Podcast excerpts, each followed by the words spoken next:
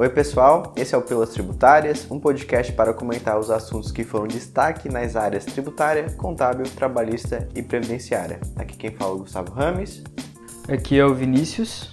E iremos falar da exclusão do diferencial de alíquotas para o ano 2022, né, mais especificamente, que é um ramo do ICMS.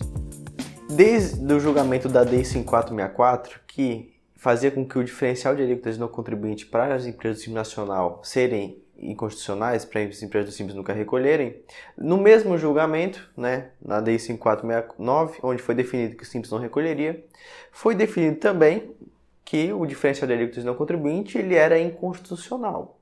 O princípio que eles falaram que feria a Constituição era o princípio da legalidade, onde foi majorado o imposto sem que tivesse lei complementar para isso.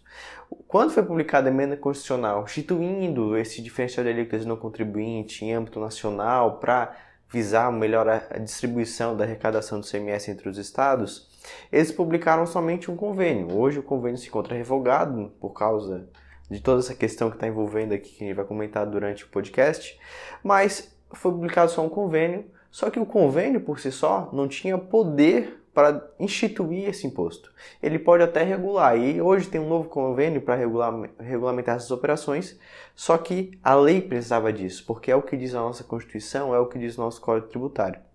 Então, disso tudo isso, o STF julgou isso como inconstitucional. Para não ferir a arrecadação dos físicos, o STF foi até bonzinho. Eles colocaram que a vigência ia começar só para o ano 2022. Isso foi lá no início do ano, ou seja, deu para o Estado mais ou menos uns oito meses para eles publicarem um projeto de lei, publicarem a lei para que em ano 2022 permanecesse em pleno vigor, o que isso não aconteceu agora em janeiro né, de 2022 e que foi publicada a lei complementar e aprovado o projeto de lei. Né? Então, o que está sendo amplamente discutido e verificado né, é porque dentro também da Constituição Federal nós temos ali o princípio da anterioridade, né? Então, quando a lei, no caso, a lei complementar, né, 190, agora publicada em 2022, ela teria seus efeitos a partir de 2023, né, devido ao princípio da anterioridade. E esse princípio ele não foi trazido dentro do corpo da legislação, foi trazido o princípio da noventena, né? Então, isso é o que está gerando bastante discussão, mas entendemos né, que, mesmo não tendo sido trazida essa legislação no corpo da lei complementar, deve ser seguido o que está disposto na Constituição, né, Gustavo? Uhum. Vamos deixar esse assunto da anterioridade para o final, mas vamos começar ali sobre a publicação da lei complementar. Então, teve todo o ano passado para ser publicada a lei, a lei não foi publicada no ano passado, no final só dependia da sanção do presidente, mas não aconteceu. A lei foi publicada esse ano e ela colocou, incorporou na legislação, na lei do ICMS, alguns conceitos que já existiam no convênio, no, na emenda constitucional de 2015. Ela acrescentou possibilidades de ser considerado contribuinte, que é, já tinha na emenda constitucional, o remetente quando vende para um contribuinte de outro estado, o, o, contribuinte quando compra, quando ele é, o destinatário ele é contribuinte, porque também carecia muito pouco na lei federal referente ao diferencial de alíquotas. A maioria dos estados já cobrava, mas carecia de, de matéria legal, né? De, em âmbito federal, referente ao diferencial de alíquota. E também a questão do cálculo também, né? Ela fala que o cálculo ali, né, dentro do, da própria lei complementar, né, que o cálculo ele é por fora, né? Então, ainda mantém-se aquele mesmo entendimento que já havia sido trazido, né, pelo próprio convênio inicialmente, não na emenda, mas no convênio, 93 de 2015, e aí agora pela própria lei complementar já foi aí incrementado também, então as vendas interestaduais não contribuintes serão calculadas por fora, né? Então, também é legal também a gente falar de um exemplo de como é esse cálculo por fora. acredito que quem está nos escutando talvez tenha um certo conhecimento, mas é interessante também falar sobre isso, né? Se você vende, ah, eu sou de São Catarinense e vou vender para São Paulo, por exemplo, né? Então, lá em São Paulo, a alíquota interna, vamos dizer que do produto seja 18%, né? e a minha operação está indo a 12. Então a diferença entre as alíquotas aí fechou um percentual de 6%. Então vou pegar e aplicar esse percentual sobre a base de cálculo.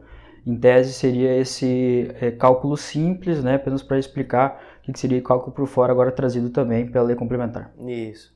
Só que a lei complementar, ela trouxe que é, seria por fora o cálculo diferencial de alíquotas, só que ela colocou que por diferencial de contribuinte seria por dentro, né? Sim, é. Ele, mas daí é uma outro, é um outro tema também, né? Se a gente for, a gente for analisar, né? E aí vai conflitar um pouco com a legislação que a gente tem aqui do estado de Santa Catarina. A legislação traz, se você analisar a legislação crua de Santa Catarina, que o cálculo é por fora, mas o fisco catarinense ele traz que o cálculo deve ser efetuado por dentro, isso já desde Copates de 2017, né? Então é um conceito que vai muito mais também a orientação que era trazida, né? Porque o contribuinte deveria analisar qual que é o seu perfil, né? Se ele é mais arrojado, se ele é mais conservador e atuar dessa maneira. E aí, talvez agora com a lei complementar, vai acabar dando uma uniformizada nesse entendimento e reforçando o posicionamento que o fisco já trazia. Dá mais segurança para o fisco exigir por dentro, porque o fisco já tinha se manifestado por meio de consulta que sempre foi por dentro, na verdade, ignorando completamente todo como era feito antes prejudica o contribuinte, mas tem argumentos importantes porque o ICMS é dito como imposto por dentro. Ele, inclui a sua própria base, então, de certa maneira, essa nova sistemática, essa nova linha que os estados estão seguindo, faz um pouco de sentido visando como funciona a sistemática do ICMS, né? Voltando ali agora para o diferencial do não contribuinte. A gente falou que é, é por fora. Só que a redação deu margem de dúvida.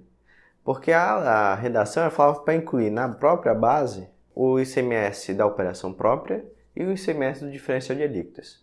Mas por que a gente continua dizendo que é por fora, né? Porque a gente deve sempre considerar para o custo da nossa operação o que a gente vai pagar de imposto, de ICMS e de diferencial de alíquotas.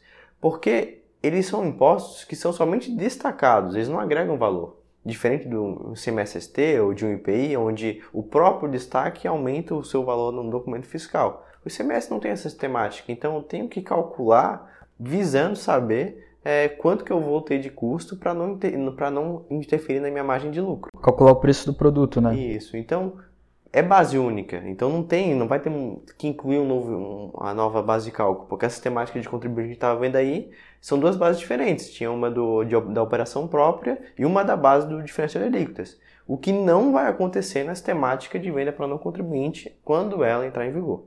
Porque daí vai ser uma única base onde o próprio contribuinte ele deve levar em consideração o que ele vai pagar de diferencial e o que ele vai pagar de semestre de operação própria.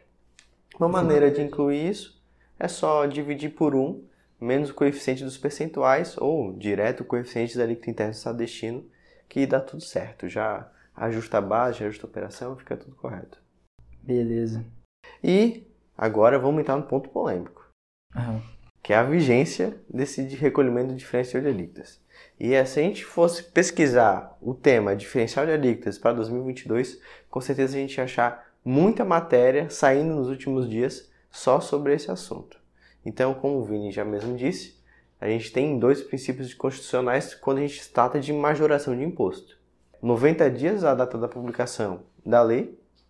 Tem algumas exceções, tipo o IPI observa somente a noventena, não observa o outro princípio constitucional, mas tratando somente ali de um ICMS que respeita os dois princípios.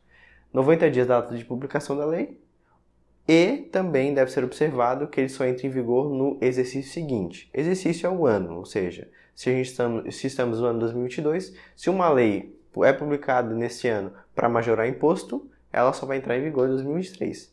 Só que, quando foi publicada a lei, como o Vini mesmo disse, eles só referenciaram um princípio constitucional, que era o de 90 dias.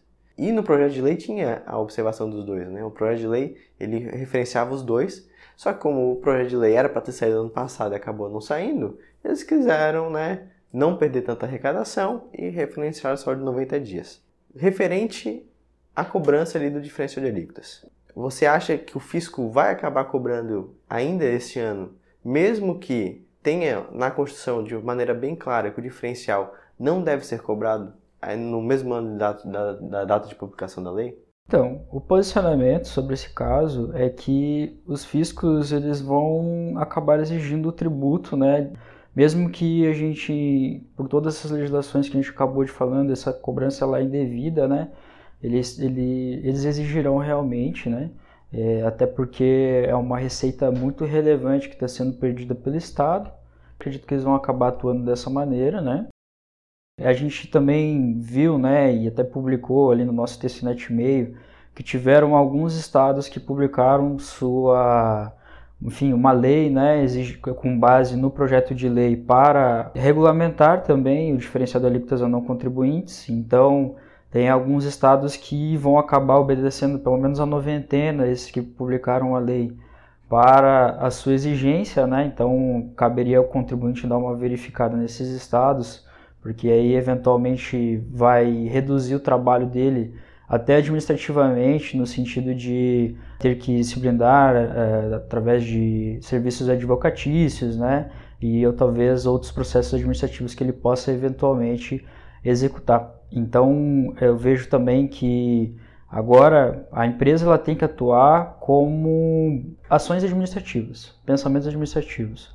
Vou mandar uma mercadoria para outro estado, eu não sei se ele vai cobrar ou não. Então vou recolher e para que a mercadoria chegue lá, depois eu busco a instituição, ou busco esse valor administrativamente, ou então faço um mandado de segurança para não precisar recolher esse valor e trabalhar junto com o advogado tributarista aí para fazer, tomar o melhor caminho possível, né? Nesse momento de certa forma insegurança jurídica que nós estamos passando aí em âmbito nacional, né? Insegurança jurídica eu não colocaria esse o termo, porque na verdade tem bastante segurança jurídica, mas o fisco não vai respeitá-la, né? porque tem total fundamento de que eu não era para ser exigido, mas o fisco ele sempre foi um mal perdedor e a estimativa é que aproximadamente 10 bilhões de arrecadação só do diferencial líquido seja perdido. E não é substituído. Né? É um imposto que realmente para esse ano vai ser menor.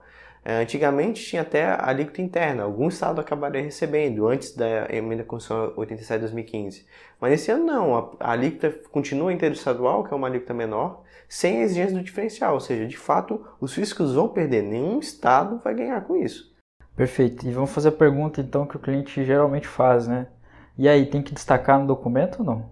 Não deve destacar no documento. Ah, muito bem. Se não é exigido o recolhimento do diferencial de alíquotas, o, o seu destaque também não deve ser colocado. Porque se eu vou destacar algo que não está me sendo cobrado, por que, que eu vou destacar? Seria uma declaração falsa de início. Ou você está declarando que você concorda com o Estado e acha que o imposto é devido. Então não deve ser colocado destaque de forma alguma enquanto a exigência do diferencial de alíquotas ela não é exigida. Claro, tem vários ramos que a empresa pode seguir, a empresa pode querer não se incomodar e recolher o diferencial de alíquotas, que eu não recomendo de maneira nenhuma. E também tem a questão de uma notícia que a gente viu hoje, que a BR Foods já entrou com um mandato de segurança para não ter o recolhimento do diferencial de alíquotas devido ainda para esse ano, porque algo que tudo indica, de fato, Vini, concordo com você, que os estados vão cobrar o diferencial de alíquotas ainda esse ano, mesmo que seja legal. O assunto por si só é muito extenso, a gente tentou não entrar em todas as alterações, em todas as publicações legais etc. Focamos mais mesmo na, na, no conteúdo em si, no escopo. Então, pessoal, esse foi o Pílulas Tributárias. Obrigado a todos que nos ouviram e até mais. Até mais.